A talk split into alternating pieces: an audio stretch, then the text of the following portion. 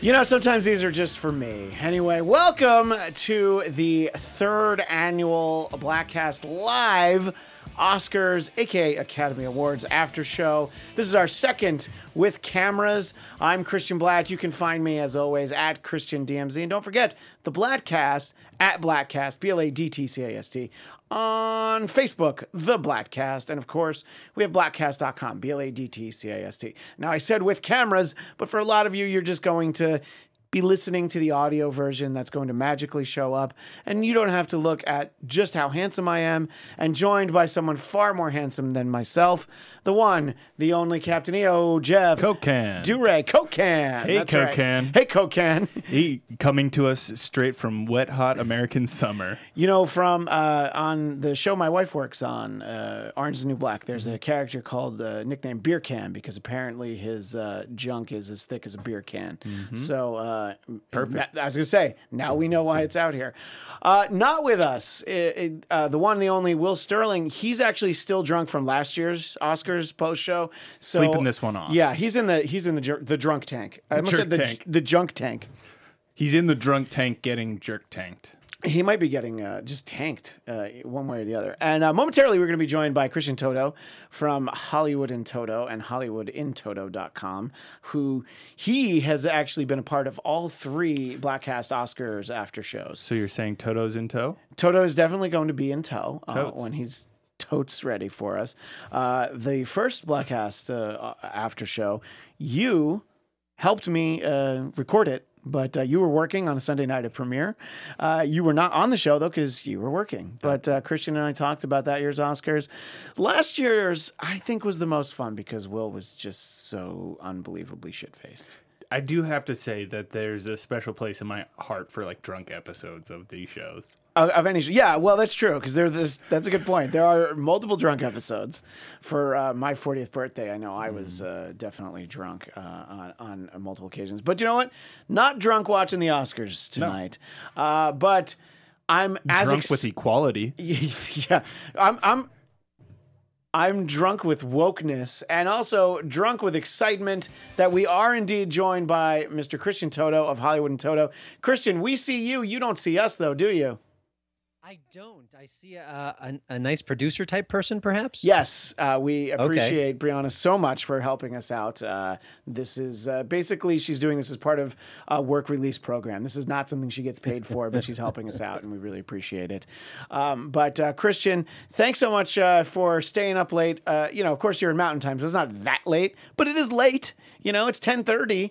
Uh, most nights at 10:30, uh, I'm probably passed out on the couch with just some drool. I mean, now that I have two kids, how many kids do you have? Do you have uh, multiple kids? I've got two kids, Yeah. six and nine. So Yeah. uh, I'm with you. Yeah, exactly. So you know, you know what you know what we're talking about. Obviously, big Oscar fans. Yeah, exactly. I'm, I'm sure that uh, your your kids were excited that Shape of Water won for Best Picture. So uh, Christian and I were texting, uh, you know, sort of the logistics before we got started tonight, and I was like, you know, it always goes long, but this year.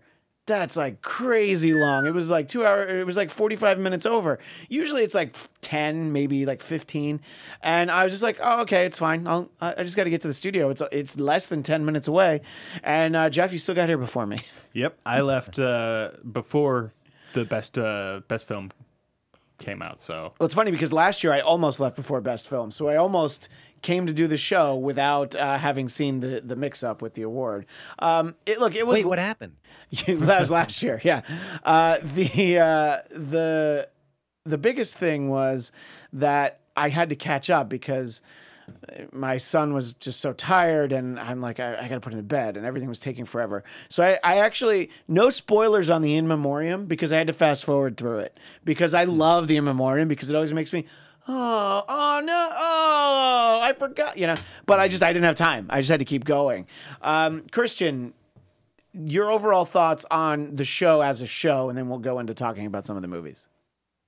Wow. Uh, What, what what can you say at this point? I mean, a show that is always running long has an extended sketch where the big celebrities meet with the rubes in the theater that goes on and on. A, a jet ski gag that was not funny the first time, and just an amazing amount of woke politics. And you know, each award show, even last year with the, the gaff with the envelope, at least that was engaging and caught your interest. It was exciting. It was weird. It was unplanned. I feel like nothing in this show was really memorable beyond the fact that it was unmemorable. I mean, I, I just I'm just amazed by it that they, they just can't make it under three hours. That seems impossible. That should be their mission number one, and they can't do it.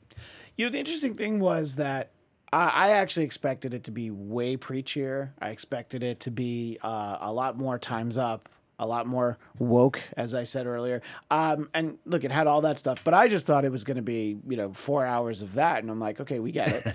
but the fact that they found time to give out awards, um, I, I think that, you know, yeah, they do usually tend to do these things where regular people get to meet the stars. I thought that the thing in the movie theater uh, was fun, but my wife was like, wait a minute, isn't everything closed off for the Oscars? Didn't these people probably expect something was going to happen if you go to see a screening of A Wrinkle in Time? Now, Jeff, you didn't actually get to see a lot of the show. Uh, I that's surprisingly one of the one of the things you snippets do I you, caught. Do you like stuff like that? I mean, I kind of like it because I imagine myself being somebody in the theater, and in that way, I'm like, okay, that would be kind of cool. Oh, Wonder Woman's giving out candy. Uh, maybe it's not great for the the home viewers, and you could tell the people inside the Kodak Theater were like. Can you just give out my award already? I'm not a huge uh, Oscar show buff, right? Sure. So I'm aware of the films. I, I watch more of the films, but I don't always catch the Oscars themselves, the presentations. Uh, so as far as Kimmel and his presentation, I was uh, I said before, I felt like he was interestingly appropriately self-deprecating to start off like making fun of the academy as it is. It's like hey we're all a bunch of like hypocrites. Remember that? Remember how we're hypocrites and we couldn't even read an envelope last year? Lol. Yeah. and then uh, so with that that same stunt i did it, it there was a little moment where he was like we should show appreciation to all the people who make us millionaires and they were like yeah haha cla- the obligatory clap he's like no i'm, I'm fucking serious like Yeah, let's go let's go over there." thank them and they're like oh really and he had to like call he's like get get up come on we're gonna go Well, I do thought it. that that was interesting. it got Uh, awkward which was a little funny for me i gotta say I, I think that that's probably the best part. Uh, Christian, uh, let me know what you think. Uh, you know, he very clearly didn't say, "Come on, Meryl Streep, come on over." You know, he didn't like say, "Nicholson, come with." You know, it was like, "So who wants to go do this?" You know, and it's like, oh, people who are newer on the scene, like Gal Gadot, probably is like, hey, "That's fun." You know, it wasn't like, "Hey, biggest, most exciting names in the room, come on across the street." Um, and uh, I, yeah, I mean, it's definitely one of those things that when it comes that late in the show, you're like you're really doing this? You know? I, Well, I- they- go ahead. They did it last year, though. Do you remember that segment where they had people? They, there was so much a tour bus was Yeah. driving nearby this the uh, uh, the uh, stage, and they they kind of hustled them in, and they met some of the stars, and it was kind of cute last year, but it was it was a variation of the same sh- shtick they did tonight. I mean, so way too long, no comic payoff, and I I can't imagine that they just had volunteers. I think they all knew ahead of time. Hey, Gal Gadot, you're going to come with us, and you're going to come with us as well. So I don't think anything like this is is is improv. I think it's all planned down to the T. And by the way, if you're going to have the victims of Harvey Weinstein uh, give out a presentation, which I thought was a great idea, you got to have Rose McGowan there because she's at the heart and soul of this. That was interesting. I thought that the fact that there were only three of them, and you're like, I feel like there's a lot more room on that stage, you know. Uh, That's And look, you know, I'm sure Uma Thurman's just not interested, and you know, I, but yeah, there, there, that was a very empty stage, and uh, you figured that there would have been uh, opportunity.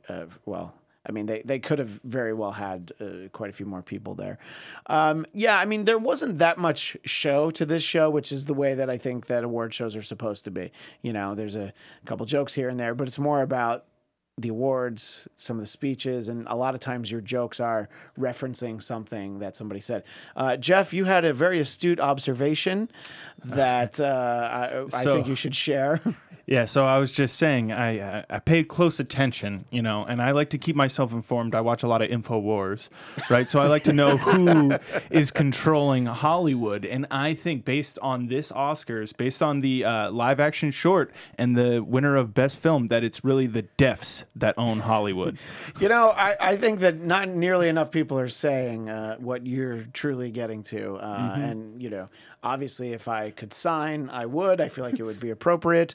yeah, But, but you don't uh, want a fake sign because no. that just seems like infinitely more offensive. No, but I, I, I'll take a page from the original cast of SNL, and I'll uh, I'll uh, have you uh, make that statement again, and I will uh, deliver it for the hard of hearing as uh, Garrett Morris would. So go ahead.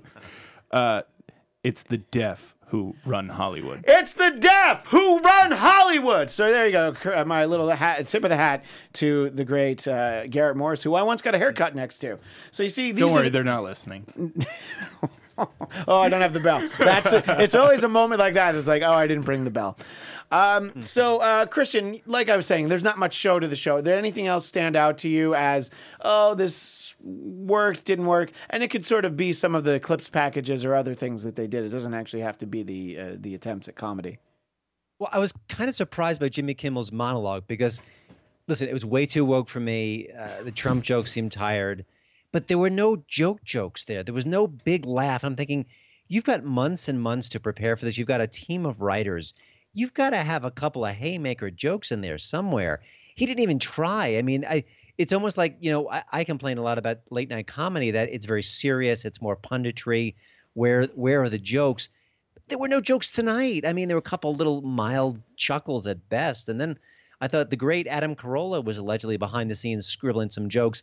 I didn't hear one that was even Carolla esque. I mean, if you're going to do the woke and do the political stuff, at, at least, you know, in between, make us laugh. I mean, there's there's so much material for an Oscar celebration. I mean, look at any Billy Crystal performance or even like a David Letterman or a Jon Stewart. There's funny stuff there sometimes, even if I don't agree with things go for the laugh. You're entertaining us. Show us why Hollywood is so magical. And I, it just wasn't there. I mean, I just kind of clung to those clips montages with with both hands, hoping hoping that would kind of spark my love for the night. But gosh, it was nothing. Yeah, I uh, I have a friend who for a long time was a writer on the Daily Show. So that meant when Jon Stewart's hosted the Oscars, they would come out and they spent a lot. I mean, they spent a lot of time, and I think that they took the comedy, you know, very seriously and made sure that they got it in there.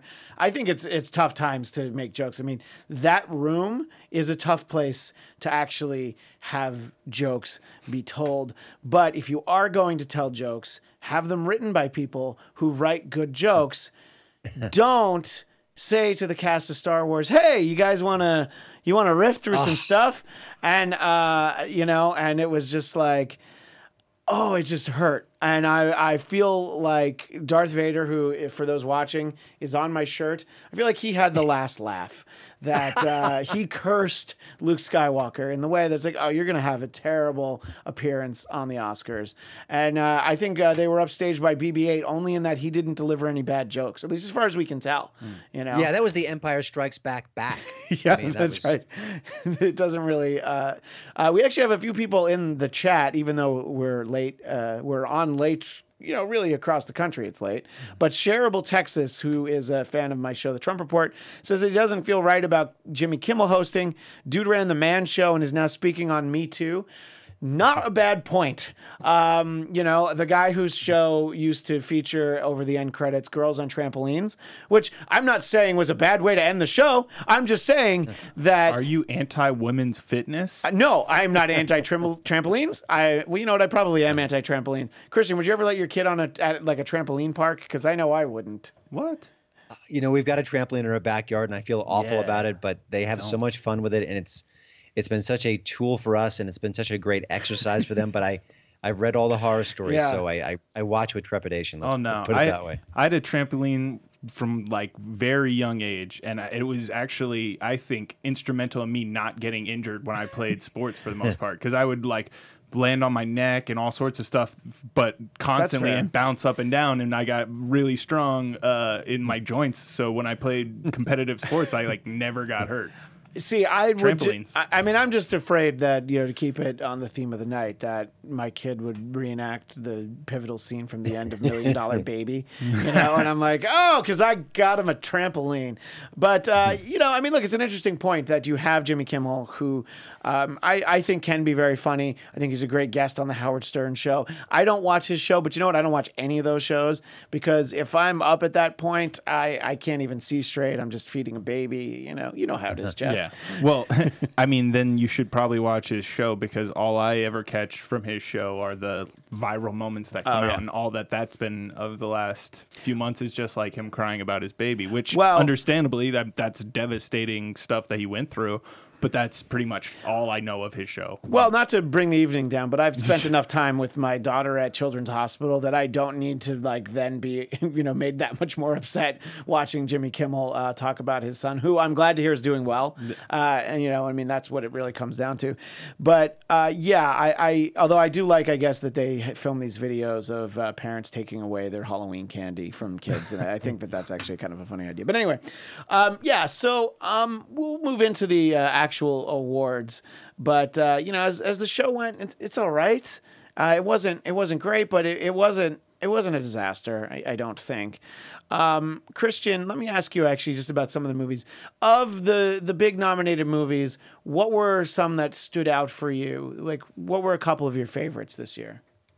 Well, you know, Get Out. I remember watching the trailer and I thought this looks awful. I mean, I couldn't believe how bad it looked. Okay, Jordan Peele, a comedian making a horror movie, just across the board. And then I saw it and I absolutely loved it. And I saw it pretty late in the cycle when everyone else was raving about it. So uh, I'm not upset at all that it got best screenplay. It's a really good movie, and I love the fact it's a genre movie. I mean, you could argue the same. The Shape of Water was a genre movie as well. So, you know, bravo to the Oscar voters for kind of stretching things out a bit and giving horror a little love. Otherwise, you know, it was pretty predictable. Frances McDormand was the favorite. Gary Oldman was the heavy favorite. The Shape of Water, because it got so many nominations, sort of had the inside track on Best Picture. And then Allison Janney with Best Supporting, and you know Sam Rockwell again, because we've seen 16 different award presentations prior. A lot of the mystery has gone away, and that's not the Oscars' fault. It's just the way the system works. Yeah, I, uh, I I definitely agree. There there weren't really big surprises. I mean, I guess Shape of Water winning Best Picture is big only in the way that it didn't fit into any of the narratives that Get Out didn't win. And uh, look, I think Lady Bird was a sweet movie. I think it's a it's a fun. And I don't know if it's fun, but it's a nice story. It's not a Best Picture kind of movie. I didn't expect it to win, but you know the the female director didn't win. The you know black director didn't win. You know any of those things that I thought might have happened uh, didn't. Uh, but when you take when you peel that away, it, you're not surprised that this is the movie that won. Jeff. Well, the Oscars are obviously intrinsically political. The, the whole there's a whole point about the these people having to sell themselves to the Academy beforehand, right? So, uh, it I think that's why it it feels a little shocking that one of these politically pol- or political or so, in some way perceived to be controversial type uh, themed movies one a la Moon Moonlight. Yeah. right. Because that when when we found out that that was actually the, actual best winner, picture, yes. right, it was like, yeah, that fits. Even though that was again, I would say that movie wasn't my favorite of that that year, but it made sense to me as an Oscar winner. Uh, my feeling and, and what I said about Shape of Water is that I, I understand why it won. I thought it was a, a beautifully made picture. There, I have no complaints about it, but it just felt like that's the one Guillermo del Toro is going to win for. Like hmm. of all his beautiful movies that have moved me over time, like that probably had the least effect, and now it's the best picture. Which you know, congratulations. It just felt like I don't know. It's almost it's almost like somebody getting the gold medal for their like third best job. or it's like you know basically you give uh, you know you give John Wayne the Oscar uh, for True Grit or something because it's like well he never really got one so go ahead but I would say that uh, you know Guillermo del Toro is a guy where you're like he's such a visionary he's such a unique artist, you expect him to win at some point. But I 100% agree with you that this, if you were to just watch his movies, just to sit there and watch them, and you're like, which one of these would you give an Oscar to? I don't think it's this one. I would give it an Oscar for at least for something for Pan's Labyrinth because Mm-hmm. I had never seen anything like that, and I'm I'm still horrified and haunted by it. But uh, you know, that's- Absolutely. that's that's my own problem. Uh, I think my wife legitimately is uh, still freaked out by that movie. so And that movie's what ten years old, and it, I that was the first thing my mind went to when you try to think of like, well, what's like a really evocative Del Toro film? Oh, Pan's Labyrinth. yeah.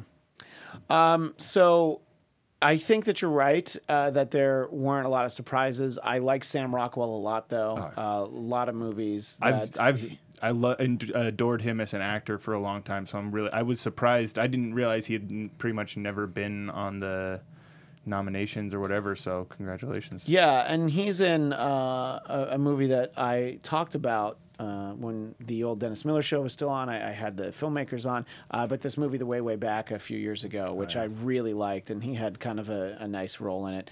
Um, Christian, the thing that surprised me wasn't as much that this was Gary Oldman's first win, but it was only his second nomination. And I'm just like, where are the nominations for Gary Oldman before this? And I'm not saying, you know, look, I'd give him an Oscar for Commissioner Gordon, but I think most people probably wouldn't. That's all right. Why Uh, not? Well, because genre movies don't usually get it. I mean, Heath Ledger already got an Oscar for that movie, and I think they weren't going to give out a lot of Batman Oscars. But uh, Christian, what do you think about the fact that you know? Not uh, look, I thought that that he was great in that movie. Uh, I'm not saying that he doesn't deserve an Oscar for it, but I was just like, I can't believe he didn't get one before.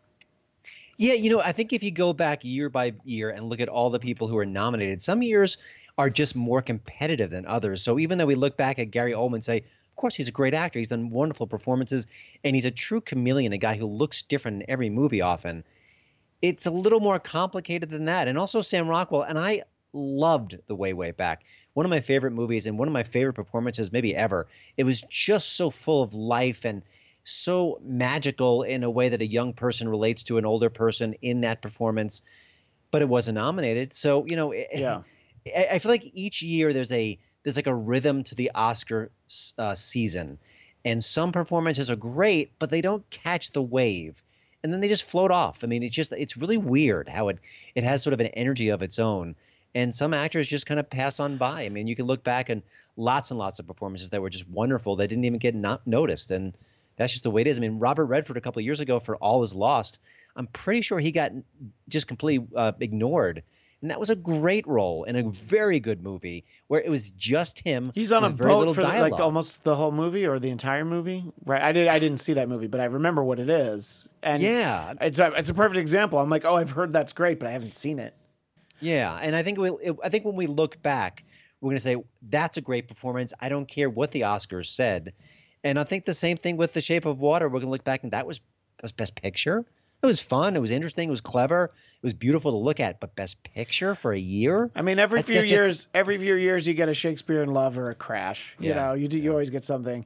Uh, Jeff, I, I I realize that this is totally not Oscar worthy, but I just had a, the thought of uh, Michael Fassbender wor- uh, acting off of himself in Alien Covenant, and when I I remember watching those scenes, and then specifically having talked about actors having to like play off of themselves because that crappy Netflix movie that came out with like Noomi Rapace where she played herself like Oh. seven times, it was just awful. Uh, and it because they'd have like these dinner scenes, it was just so terrible. Like that was the worst possible version of acting off yourself. And then I saw uh, Covenant shortly thereafter, and I thought it was like incredible how well he was playing off of himself. So well, I'm look. I'm sure it's good, and believe it or not, I haven't seen Alien Covenant yet. But uh, not that I don't want to. But uh, nothing will ever top, of course. Nutty Professor to the Klumps. That is the best example of an actor playing off of themselves. Hercules, Hercules. You know, it's funny. We were talking about the way way back. It's funny that we're talking about a movie that is not that well known from a few years ago. That's a better Lady Bird than Lady Bird. You know, Oh, it's a similar kind of story. And yes, it's a because it's about boys. it's about boys, yeah, exactly. and you know, Jim Rash and Nat Faxon made the movie, so it's the you know the narrative isn't there the same way. But I'm like, that's a way more come better coming of age story uh, uh, for me anyway. Uh, yes, Jeff. I'm like, I think there's like a small part of me that's just bitter towards Lady Bird as a movie because that movie's basically about like the girl I dated in college who was from the Sacramento area, Sacramento? went to like film school and everything. It's just like get over yourself. Like I get it. Move on, Sasha. Uh, the thing about uh, Gary Oldman winning too was that uh, there was a shout out for uh, Douglas Urbanski, who was uh, part of the Westwood One family, had his own radio show, but he uh, guest hosted for Dennis, somebody that I know a little bit, and I was just like, he's worked with Gary forever. So uh, I was uh, glad to hear that. Every once in a while, I hear one of those. There was like one name of somebody that Heather's like, oh yeah, I work with that person's wife. That you know, not the person on stage, but somebody who got mentioned. You know, and it's like you always try to like we could do like a bingo for uh, people. Uh, you know, uh, there's a lot of things that I don't know that I expected to see happen, uh, such as uh, Kobe Bryant winning an Oscar. I mean, ever in my life, I'm not. I like. I didn't see that. That looked like it's probably pretty cool, but it's not something I expected to see. Was Kobe Bryant uh, winning an Oscar? Kobe Bryant has more Oscars. This is a meme, so I'm not going to pretend I came up with this. More Oscars than uh, Tom Cruise, Johnny Depp, and Brad Pitt combined. And this is the part that I added on, and I bet he can dunk over all of them. Was there anything that surprised you in terms of the awards, uh, Christian? I mean, you know, Kobe Bryant winning an Oscar, it's more of just the huh? But I mean, was there anything you're like, oh, okay, this actually surprised me? I don't think there was. You know, I think early on in the ceremony, I, I either I tweeted or this thought to myself, this is like a parody of what I expected this to be, like with all the virtue signaling and all the sort of the commentary. Like, I, I, I mean, I can't believe they went there. And it's funny because the Oscar producers before the presentation, this is like maybe a week ago, talked to the New York Times and said, you know what, we're going to have a less political show. We're going to focus on the movies. I'm like, well, you're not. Of course you're not. Why are you saying that? so yeah, I just nothing really caught me. You know, there are often moments, uh, quirky speeches, uh, some weird repartee between the presenters, and I thought I was that's what I, that's kind of what you love about these these these events because they're they catch you off guard. It's a live it's live TV. I didn't even feel like there were any moments like that, or even great Jimmy Kimmel riffs on things that happen spur of the moment, because that's often the magic of the show, where a Billy Crystal or a Letterman or a Jon Stewart sees something goofy and then makes it even funnier. I, didn't see any of that. I just it just felt everything felt flat to me. Well, to uh, bring it around to the sort of things that you cover at Hollywood in Toto and HollywoodInToto.com, and I believe you're at Hollywood in Toto is where people can find you. I was so excited to jump into the show. I didn't do uh, any of the business up front uh, promoting uh, where people can find you. Uh, I thought that uh, that was a that was a nice sort of a touching homage for uh, people who had served. And uh, you know, there was like a big screen thanks to the military. It's not something that you necessarily come to expect out of leftist Hollywood. So I, so when you get something like that, uh, you're like, oh, that's kind of nice. And I also thought that Wes Studi was uh, very funny when he talked about his service in Vietnam, and there was this smattering of applause. And he looked around and he said, "Anybody else?" You know, I was like wondering if anybody else was going to join in and applaud. And they're like, "Oh no, Vietnam! No, we still don't clap for Vietnam." I mean, Jane Fonda was in the building, so you know, obviously, I think that they were afraid to applaud uh, for Vietnam in general. yeah, no, yeah, you, you, I, I stand corrected. That was a surprise. It, no one really expected that. It was, it was. I mean, it wasn't long, but it was. Yeah. It was a good moment. And another quick thought. You know, I, I know they went for. A, they really kind of pushed the diversity uh, aggressively as far as who were the presenters, which is fine. But I really wanted, like, when I watch the show, as someone who's loved Hollywood forever, I want the big stars. I want the Nicholsons. I want the Dustin. Yeah. Hoff- well, maybe you can't have Dustin Hoffman anymore. And like, it was great to have Rita Moreno, who looks freakishly young for her age. I think I she might be in her yeah. 80s. You know, it was wonderful. She was full of life. I, th- I think I saw on the on Twitter that she wore the same dress she wore way, way, way back when. Nice. I want to see the superstars. I want to see the the Sidney Poitiers, the Denzel Washingtons, the the people that you've you've loved for years, and then we're getting like Gina Rodriguez. This, I, no no offense on Gina Rodriguez, but she's not a big movie star. This is a night for the biggest movie stars, for the, and that's why I was I was applauding when Christopher Walken came on stage. I mean that's that's the magic of movies. The not the actors who are who get a couple of gigs and go away. This is a very tough business, and if you can survive for decades and and keep getting people to watch you, that's amazing. I mean, I, like a Jodie Foster is a good example. Yeah. That's what I love about these nights, and I just didn't see much of it tonight. Yeah, Jodie Foster comes out with Jennifer Lawrence, who looks like she's two feet taller than Jodie Foster, which I didn't think that Jodie Foster was particularly tall, but I'm like, wait, is Jennifer Lawrence a giant? Am I missing something? uh, but to your point about Gina Rodriguez, she presented with Tom Holland, so uh, I will share Oh, now. and same with him. Yeah, he's not a big star yet. He may but well be someday. But see, he is Spider Man. So uh, I will share, of course, uh, the the joke that I had at home because I was very proud of myself. Uh, Gina Rodriguez, who plays Jane the Virgin, Tom Holland, who plays Spider Man, also known as Peter the Virgin. But anyway, this, this is a little something for my comic book friends. And speaking of comic books, best Parker, adapted. he barely knew her. Nice. Uh, best adapted screenplay did not go to Logan. I thought that that would have uh, been a nice touch. I think that that was a great movie. Not something that I really expected. I also would have been very happy to see the Disaster Artist win in that category. But uh, I. The winner's escaping me real quick. Who won the adapted screenplay? That's a great question. Call Me by Your Name. Call me by your name. And that's so right. that's another one of those ones where, oh, okay, so the the the the gay experience story. So it's like sometimes there are things that you know. That's another one. That was the other example I wanted for the narrative of like you know movies that could have won because it would have uh, fit a specific uh, a specific role. So that's what won Mm-hmm. Instead of uh, Logan or the Disaster Artist. Who was it? Well, I thought it was on here recently that somebody made that hilariously salient point of like that movie is about exactly what Kevin Spacey is being persecuted for, like a 25 year old man going after a teenage Oh, boy. Yeah, the uh, Call Me by Your Name. Yeah. yeah. I mean, I think. Well, you know what? I, I'm not gonna lie. I haven't seen. Uh, Call Me by Your Name. I haven't either. A, I'm a, sure fr- a was- friend may or may not have loaned me a screener. It may or may not be in a stack somewhere in my house. I have definitely not watched it. If With if your it other isn't. gay porns? Uh, no, no, those have been watched on repeatedly. Yeah, look, I just watched them for the story. Okay, Jeff. Um, but uh, yeah, I, I don't know. I mean, Christian, there's no reason to expect something like Logan to win for even best adapted, right? I mean, that was just the nerd in me wanting, you know, some some something for nerds to get excited about. Yeah, no, I agree. But at the same time, I applaud the voters for giving it a chance. I mean, Yeah, again, it, it, I think maybe a year or two ago, Mad Max Fury Road was up for Best Picture. That's an action sci-fi dystopian romp. That's not Oscar stuff. So I do appreciate the fact that the, I think the voters are getting a little more loose, or at least a little more willing to kind of applaud things that are not, you know, historical biopic. This is, a, you know, there's certain formulas that are so locked in, in in Oscar voting that anytime it gets shaken up a little bit, I think it's cause for celebration. So I think Logan just getting nominated alone was good. Yeah, I think uh, you. It's a very specific kind of superhero story. You're not. I don't know that your, you know, your your X Men Avengers movies are going to be nominated. I mean, but who knows? Sandman will win this. Sa- uh, with the Neil Gaiman Sandman. yeah, when it eventually comes out. I was gonna say, I think I think we're still waiting for that. But yeah, you know, I mean, that's the sort of thing that could.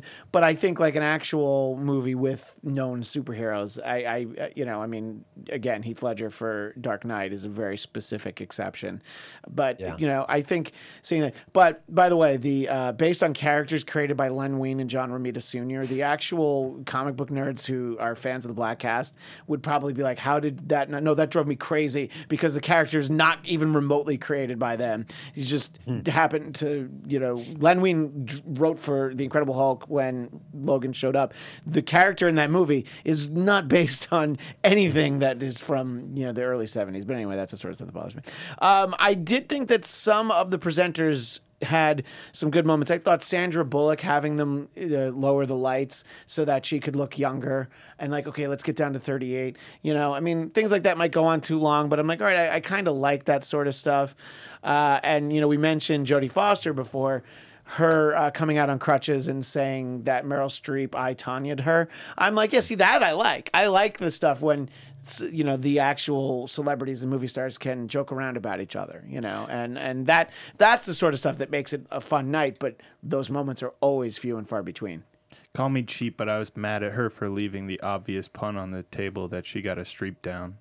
stripped um cinematography went to blade runner 2049 and i only bring this up because as jeff knows I I just was like, man, the first one's so good, and I just just just stare you just stare at the original Blade Runner with the sound off, and you just look at it, or you turn the picture off and just listen to it. And, you know, it's like it's like a masterpiece. This is like uh, it's okay. Our friend Will, who's not here, I would say it, it's fine. But uh, this is one of those movies I was not blown away by, and maybe it's because I was so excited going into it. Christian, I know, look, cinematography is not a major award, but what do you think about that movie? Uh, just to kind of get your thoughts. Well, I mean, if you're going to give it any award, it's for cinematography because it looks absolutely gorgeous. So I, I get that. And yeah, I was a little left. You know, it's it's the kind of film where people didn't appreciate Blade Runner initially for the most part. So I, I don't I don't I'm kind of hesitating to say it was meh because I feel like I want to watch it again in a few years and see how it kind of flows over me. But uh, yeah, it didn't it didn't grab me like I wanted it to. And I think it won for best uh, special effects over War for the Planet of the Apes. And I thought that the achievement of making those apes so darn realistic should have won the day. I mean, I thought I, I watched it recently again. It's stunning what they did. So it, I'm just I'm kind of skipping categories here, but uh, yeah, I, I I- I think no one can deny how good Blade Runner 2049 looks, but it, it did it just didn't have it to me as a story. Right, and uh, Jeff, I'll, I'll let you weigh in on that movie for a second. But you know, you mentioned Planet of the Apes, and the, just from a technical standpoint, being able to make a movie that has is filled with CGI characters who are apes, and only one of them actually really speaks English, and you know, you've got like. 20 minute sequences where you have one ape who talks and the rest are doing sign language and they're out in the snow The deaf own Hollywood. I fucking See, told you. Ah, see, this just uh, this just illustrates your point. Uh, Jeff, tell me why I'm wrong about Blade Runner 2049. And I, I don't know. I just I I was just so underwhelmed and maybe disappointed because I wanted to like it so much. I don't want to say that you're wrong. I enjoyed the film, but I'm not like its defender in any regard. Um, I think I saw Blade Runner for the first time like mu- much more recently than you, obviously. Um, but like probably only within the last ten years or something. Okay. So to me, like I, I don't know the having seen that movie then and then seeing this movie now the pacing didn't bother me as much as it seemed to have bothered a lot of other people, which is also interesting because that's uh, I hated Sicario, which is uh, another Denis Villeneuve film, Right.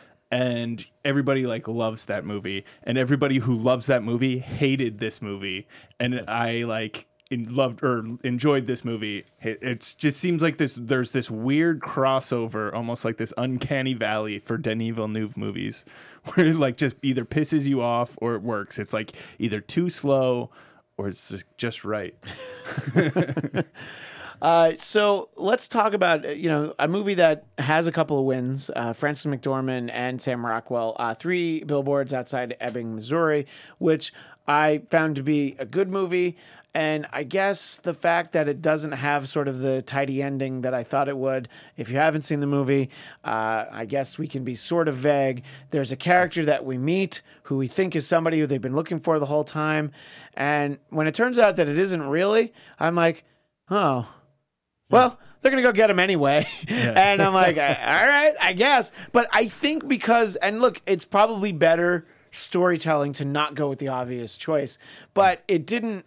I don't know. I guess it wasn't satisfying for me in that way, and I was just like, I, I think there were great performances in that movie. That there's that kid in that movie who is also from the Casey Affleck movie, uh, Manchester by the Sea, and he's in like three other things. And every time I see that kid, I'm like, who the hell is that kid? And I look him up. Oh, right, it's that kid from Manchester by the Sea. Who everything I see him and he's good. It's just now it's only finally just starting to stick with me. What did you think of Three Billboards, Jeff? I would say that was probably my favorite uh, film of the ones nominated. I love Martin McDonagh films. Um, the, there's the three that I know of. If there's others, I'm not aware of them. But uh, In Bruges, uh, Seven Psychopaths, and this one, I just I think they're phenomenal. I love the dialogue. I love the way that people interact with one another. I love that it's like that unconventional sto- storytelling style, like that. It kind of like messes with the beats that you would expect it to, and that so it it, um, I guess spoiler alert. Uh, skip ahead like ten or thirty seconds Yeah. if you haven't seen the film. In the middle of the movie, uh, Woody Harrelson killing himself is just like out of left field almost, and it just throws you for your loop. Feels like it should be the end of the film, but it's not. It's almost like uh, like the inciting point of action because to me the film so much became about the de- uh, development of Sam Rockwell like as a character and a human being right we start off the film he's just an asshole with no real reason Although he does read comics, so I'm going to give him well, yeah, that. I'm only sure. to I'm only giving him that, but I will give him that. and that's why he can become a better person That's right. Uh, but there's also, you know, look, there's arson gone wrong in the middle of the film, which changes everything, Yep. tying into what you're saying. Uh, and I, I think there is a lot going on in it. And I guess I just wish that when it ended, I felt like, yeah. Instead, I was like, oh, okay, sure. Uh, Christian, what did you think of Three Billboards? I have to rewind briefly to say I'm pretty sure the classic line, um, "They're filming midgets." Was that from In Bruges? Did I get that right? Yep, Or yep. filming- I'll never forget. Anyway, uh, you know, I I love the acting and like the movie, and it, you know, a lot of people said, "Oh, this is a dark comedy, a black comedy, a riotous comedy." I didn't laugh, nor did I get the comedy angle of it, and I also thought that the um, Frances McDormand's character wasn't just aggrieved and going too far. She was kind of like a monster. And while everyone's saying that the Sam Rockwell character was the monster, I think they were both monsters. Um, so that kind of makes it uncomfortable for me to watch. But also, uh, just absolutely phenomenal acting. And I think Woody Harrelson would have had a better chance for best supporting and stealing it from Rockwell if he had one or two more scenes. But gosh, I love I love Harrelson so much on screen. I, he's he's just so versatile, so interesting, so charismatic, so unexpected always. And he's always the best thing about what he does. It, he's he amazes me. And I I think if you kind of go back to Cheers and go, okay, who's the breakout star who's going to be making movies for decades? You, you don't say Woody. You say almost anyone else in that cast. It, it's a great he point because yeah, when you see him on that, you know, you think that uh, you know maybe he's going to do White Men Can't Jump, and, Yeah, and that yeah. would be it. But which, by the way, he's great in that movie. I, I, I'm picking a movie because I was thinking of one of his first movies. But I, I mean, how great he was on True Detective, you know, the good season, and you know the just and you see him. I mean, I guess he's getting uh, in his older age, he's starting to play a very specific type, but at the same time. He gives very different performances in movies, and he he's one of those guys who's sort of sneakily gone and become you know one of our better actors. I'm not going to say he's you know I don't, I don't want to give somebody too many kudos and have people freak out, but I think I think he's a great actor, and uh, he really was able to show it in this movie. And yeah, very surprising, sort of uh, the turn his character takes for the people who fast forwarded and didn't hear what you said before. Yeah, I, well, I'd say for the people who fast forwarded uh, that, considering how little he's in that movie, how um, emotional that scene was, I think it speaks volumes. Yeah, and it's it's so different and so well handled uh, for you know stuff like look we see stuff like that happen all the time, and uh, in movies I mean not in our lives, jeez. But uh, and I think that it was a very unique way to kind of handle it. Uh, another movie that didn't get uh, a lot of awards, but as we said, Allison Janney won for I Tonya. I think if that movie was going to win anything, that was it right there. Oh, yeah. Watching that movie, you're like, oh yeah, yeah. And it's funny because Allison Janney like always wins the the Emmy, you know, and now she's like, uh, hang on, I got this, and she beat Laurie Metcalf, another TV actress. So there you go. So it's uh, you know everything comes together.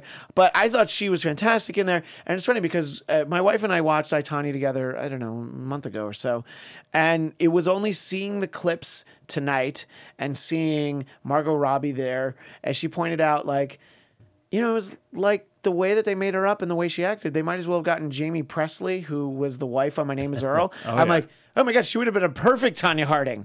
You know, I mean, she's not Harley Quinn, but I'm like, oh yeah, that's the the exact actress that you want to play that character. Uh, I thought that was a good movie. It's a very unlikable person in real life, so it's different when it's an unlikable character in a movie. And you can just be like, oh, that fictional, you know, uh, Archie Bunker and Eric Cartman are great characters. So you can really like them, but they're not real people. At least I don't think Eric Cartman's a real person. I might be wrong.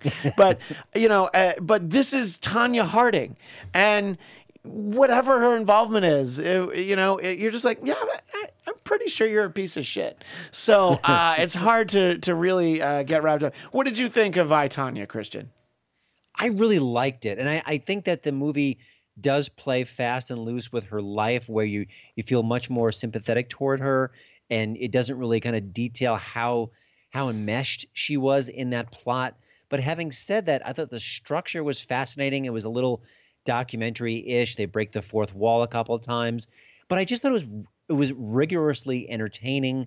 I was involved from the the get go, and I you know I I think at the same sometimes with Oscar bait movies, I just want to have fun with it, and I th- and I thought it it had that. It was dark, it was funny, it was tragic. It had almost everything. And then by the time that sort of that man of mystery slash bodyguard appears, I was hooked. I thought it was very compelling. So I, I, I enjoyed it highly. And Allison Janney, I have no problem with her winning. And I think that her performance was so good because as monstrous and as over the top as she was as the mother, I still felt a little humanity kind of flickering within her. And I think that's the magic of the performance. Uh, Jeff, what did you think of uh, Tonya?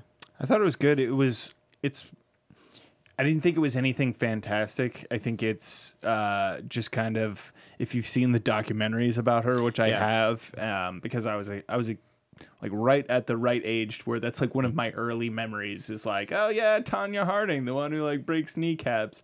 There's an old old like '90s film that I grew up watching called like Attack of the Five Foot Two Women. That's like half about Tonya Harding and half about Lorena Bobbitt. Oh yeah, the, the good old days. Yeah. yes, women so I gotta wi- say, second best Tonya Harding film I've seen. gotta put it out there. Women dealing with their aggression. Uh, another movie that I sat there and knew it was well made, but it was exactly what I expected it to be. So I think that again, I didn't really feel anything. Uh, Dunkirk is a great accomplishment, and there's some very good performances. Visually, it won all these technical awards. All of that, it's great. But you know how interested I am in Dunkirk? I like the way it was handled better in Darkest Hour, where it's like a thing that happens and they just talk about it. Yeah. And um, I, there was something about that movie, and I feel like most people who've seen it are just blown away and, and it's amazing. And I don't know what it was about it, but there was just something where I'm like, I know this is good, but this was supposed to be good. How about give me like amazing, which uh, you know, Kenneth Branagh is great. uh, You know, everything is good about it, but nothing about it was great to me. It was all good, nothing great though. Jeff, Uh, my analysis of that film that I stick to is that I felt like it was incredibly interestingly told, but that's about all it had going for it. It wasn't an interesting story. It was just interestingly told story. Like people taking a small boat ride from France to England is really not the most exciting. Because at the end of the day, that's what it was: is you got civilian boats coming over, getting them, and getting them over. It took a course of a day for the actual uh, uh, um, evacuation, right? Sure. So I don't know, but but the breaking it into three parts, having the different uh, perspectives on time, that's what made it a fascinating story to me. Christian, what did you think of Dunkirk? It's the, uh, such an achievement in sound and visuals and such an achievement in making an emotionally distant story.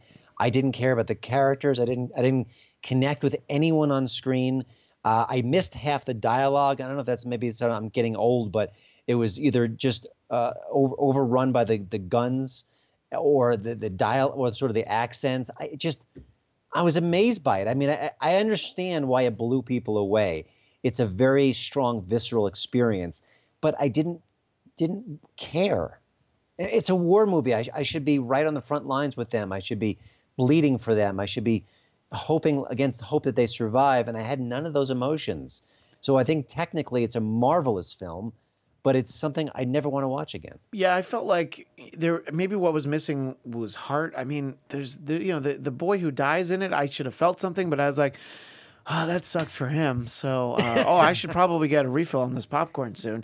And and Jeff has been to the movies with me enough that he knows like, hey, that's really important. Yeah. you know, that's how I. s- And, and it's interesting because to me, this movie is part of you know, just to bring it all back to comic books, like we talk about so much here on the Bladtcast, it's like all part of like a big crossover event between The King's Speech, Dunkirk, and Darkest Hour. They all reference kind of the same things, you know. The hey, that's the King from The King's Speech, and oh, he's talking about Infinity Dunkirk. evacuation. yeah, exactly. All we need is Thanos and the in the Dunkirk gauntlet at the end. Uh, but uh, you know, and if I have to pick one of those movies, I'm like, oh, King's Speech is the best one, and the best performance is definitely like. Gary Oldman's great as Winston Churchill in The Darkest Hour. I think that the the woman who plays his assistant is sort of somebody that you can identify with, and that's the whole point of the character. But th- that's it's not like to me that movie was amazing. That was like a great performance that you're like, well, he he he's got to win for this because that mm-hmm. that's not what Gary Oldman looks like. Gary Oldman looks like Commissioner Gordon. I know Gary Oldman. Let me give you my like super quick breakdown of the entire plot of The Darkest Hour. Gives a speech. Nobody waves their hankies. Gives a speech. Everyone waves their hankies. Uh, The you, end. you should have said spoiler alert before that. Sorry. Spoiler alert. Hanky alert. What was your uh, ultimate thought on uh, Darkest Hour, Christian? I thought uh, I it was a movie that I wanted to love more than any movie this year, and I thought it was good. And obviously, the performance is spectacular, and the, the makeup is transformative in a way that we just don't see. Because Hollywood, for all its magic, they can't make people look old. They just they're terrible at it. But I think they did a beautiful job there.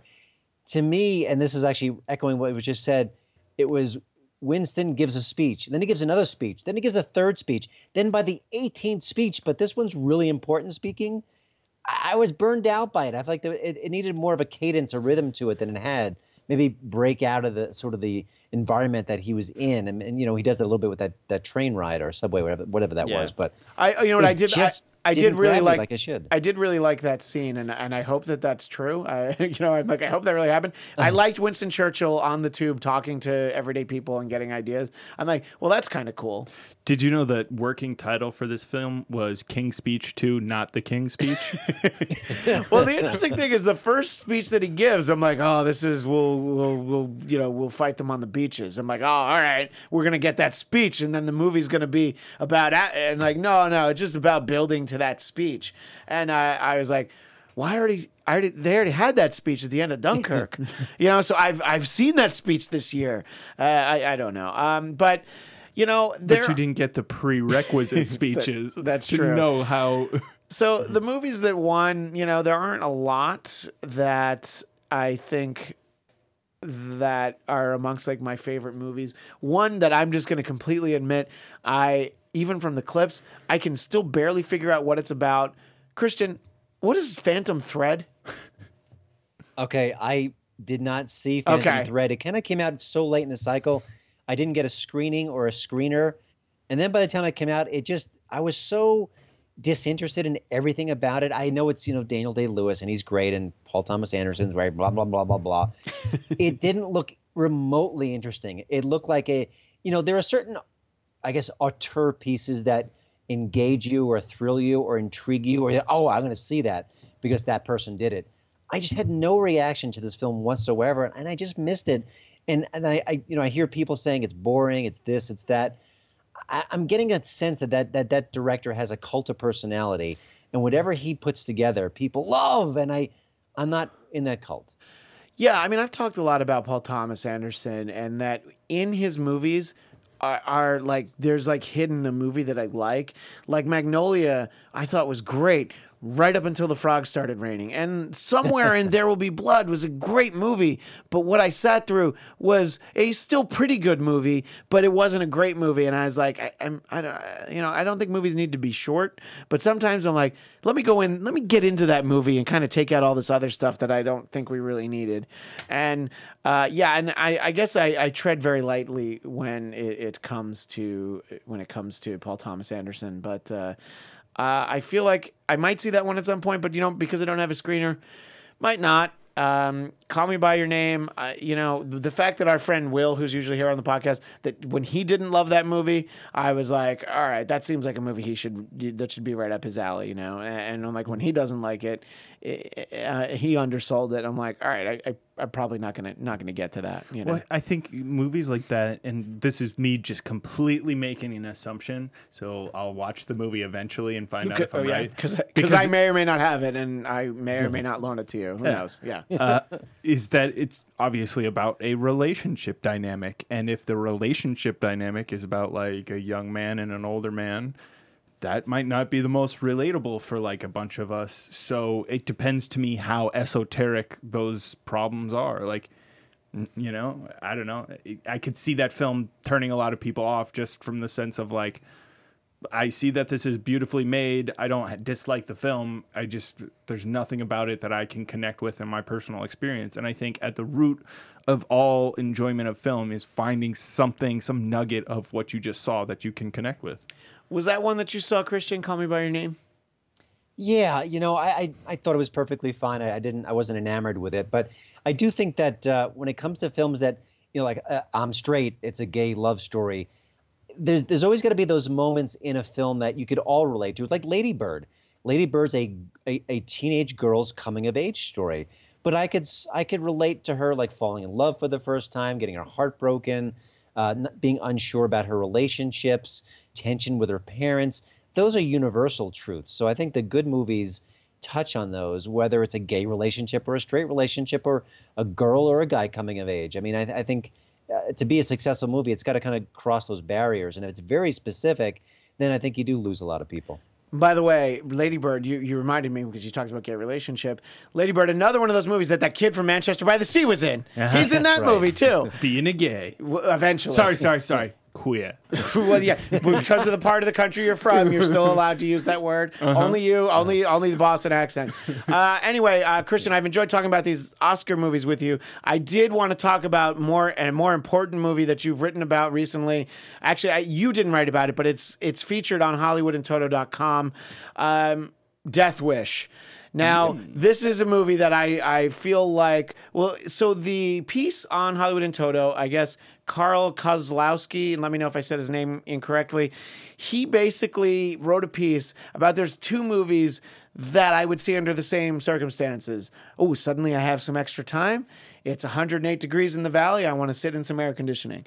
Uh, I would see either Death Wish or Red Sparrow.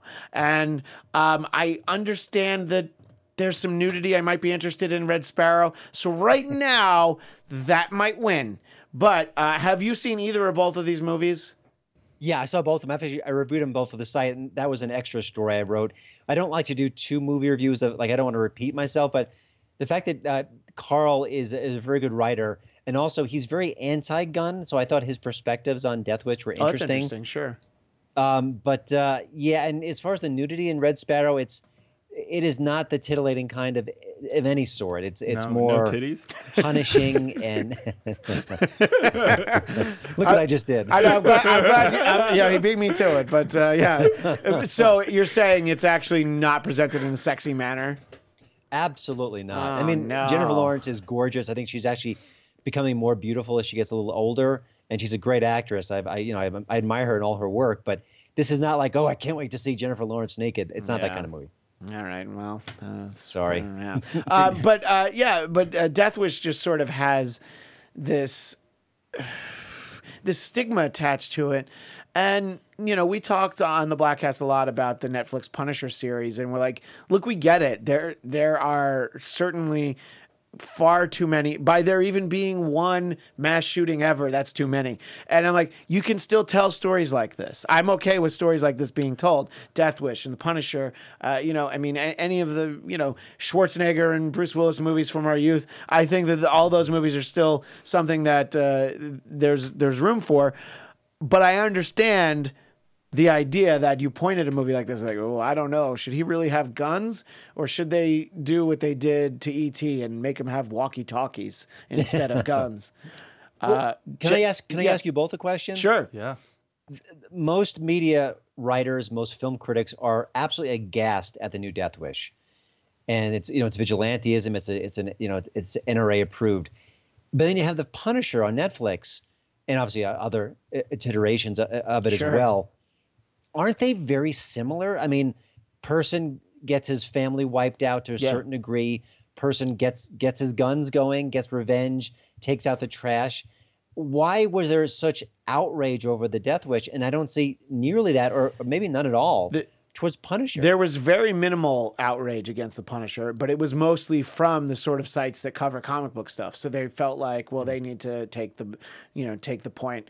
And by the way, the comic book version of the Punisher is is literally Death Wish. You know, his his family's like out in the park and it's a mob hit gone wrong. The Netflix version's a lot more modern and high tech, sort of what happens. But yeah, and I I, I agree. By the way, and I think it's the simple fact that it's a movie and they're like, oh yeah, we're going to point to this movie. And maybe because it's a Netflix show and God, Netflix has so many shows and so many movies, maybe people did miss it. Do you have any thoughts, Jeff, as to what the difference was? Um, I would say that I guess here's probably the easiest Occam's razor solution. A movie has an infinitely larger marketing budget than a Netflix series. So more people knew about it and knew to complain about it. I, you know, it's. I think that might ultimately be what it, it comes down to. And uh, look, I of course am a sucker for Bruce Willis, and that goes a long way. I s- have, I own all five Die Hard movies, and I know what I'm saying because two of them are The really one good. with Jai Courtney even? Yes, even the one with Jai Courtney. And by my estimation, only the first one and third one are good movies. By the way, uh, the first one is a That, great. that one's called Jai Hard, by the way. Yes, it is indeed called Die Hard. Uh, the first Die Hard, I would say, is a great movie, and I would say that the third Die, Die Hard is a is, is a, a really good movie, and then the rest, I don't know. I just I, I just feel like I need to own them. But uh, I I love Bruce Willis so much that I, I feel like I will see this movie, and uh, you know now that I have a better understanding of the nudity in Red Sparrow.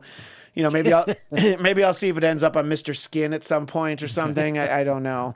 Uh, but anyway, and uh, Christian, you're always writing about films and uh, and I guess media in general over at Hollywood in Toto, right? You don't. It's not only movie reviews, and I know you have your podcast on there as well. Yeah, no, I cover TV, a little bit of music as well, and I do critique my fellow critics sometimes, and also the sort of the Hollywood entertainment media because I think they really fall down on the job a lot. I think they overcover some things and completely ignore other things which are pretty important. So uh, I I just feel like I I'm you know I want to kind of alert people to what's going on in journalism. I think it's important, so I do that a lot at the site.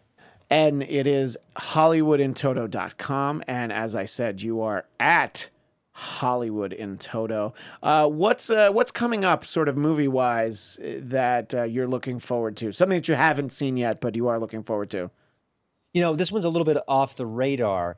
It's a horror film. I've just heard about it recently called A Quiet Place, and I believe it's it's it's Emily Blunt and John Krasinski, and I think he directed it. oh wow And the trailer is just fascinating. It's a it's a family living in this sort of sort of out of the way home, and they have to live their lives extremely quietly because if they make noise, something comes out and gets them. And it, that doesn't sound like a really interesting premise, but when you see the trailer, I just was grabbed by it. So I'm curious about that. I, obviously, Avengers: Infinity War, I'm, Oh. I'm there in a heartbeat. Oh. And uh, otherwise, I- you know, it's just the usual reboots and sequels and stuff, and I'll I'll check it out and hope that they're good. But uh, those two movies kind of jump to mind for me. For A Quiet Place, like it looks like it's exactly what I thought They Come at Night was. Oh, okay. Right? Like when I first saw the trailer for that movie, that's what I thought there was going to be something that came at night. yeah Spoiler alert. and by the way, uh, Infinity War, the big news being that they moved it up to like the end of April, and I'm like, great, That's because right. I've already been waiting for too long for this movie. Hell yeah. So just if they want to keep moving it up, uh, that'll be great. And uh, you know, I'm really looking forward to Infinity War. And as I've talked about in one of the shows that I do here uh, at AfterBuzz TV, I am fairly convinced that at least most of our beloved Phase One Avengers are going to die in this movie, mostly because there will be no contract renewals for these actors. And you know, look, Chadwick Boseman's going to be in five more movies. You know, everybody else is locked up. They're like, we're going to be fine. So, uh, although I do think. Robert Downey Jr. will be making these movies uh, after he dies. I think that they'll they'll do sort of the Grand Moff Tarkin Rogue One treatment with him. Um, I know that you're going to get a solo cup either way, but how excited for you, the movie are you? Look, I'm I'm excited. I I'm very excited, and uh, but I'm probably. I don't know. There's there's so many. There's just so many things coming out. This is a this is a good time. This is gonna be a good time for nerds, really. Uh, you know, Yeah. I mean, I, My problem with the solo movie is that they made the solo trailer and you don't get to see Han Solo. I thought that was a little weird.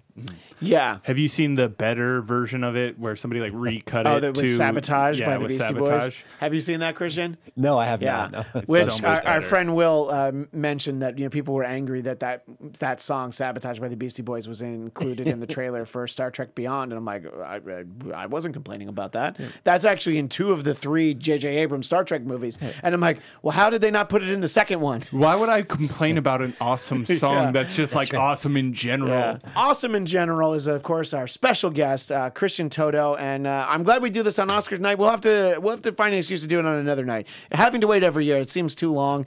Uh, but uh, again, HollywoodinToto.com at Hollywood in Toto. Uh, Christian, we really appreciate it, and uh, we always appreciate you making time for the Bladtcast, and we'll talk to you again soon. Anytime. Thanks, guys. And for me, Christian Bladt, you can find me at Christian DMZ. And of course, the Bladtcast is at B L A D T C A S T on Twitter, the Bladtcast on Facebook, bladtcast.com. That's on the internet. And Jeff, where do people find you? You can find me on Twitter at Jeff DeRay, where I range between like borderline suicidal, depressing tweets and silly, inane tweets. I like the silly inane tweets. And I've heard a rumor uh, that I think will be uh, unveiled at some point that there's a magic number that if you hit that number of followers, you'll tweet every day. Every single Yeah, day. so uh, stay tuned to the Bladtcast. and for you that. can even tell me to make them happy. That's true. Thank you so much to Christian Toto, and thanks to everybody. Thanks to Cherable, Texas, for joining us in the chat.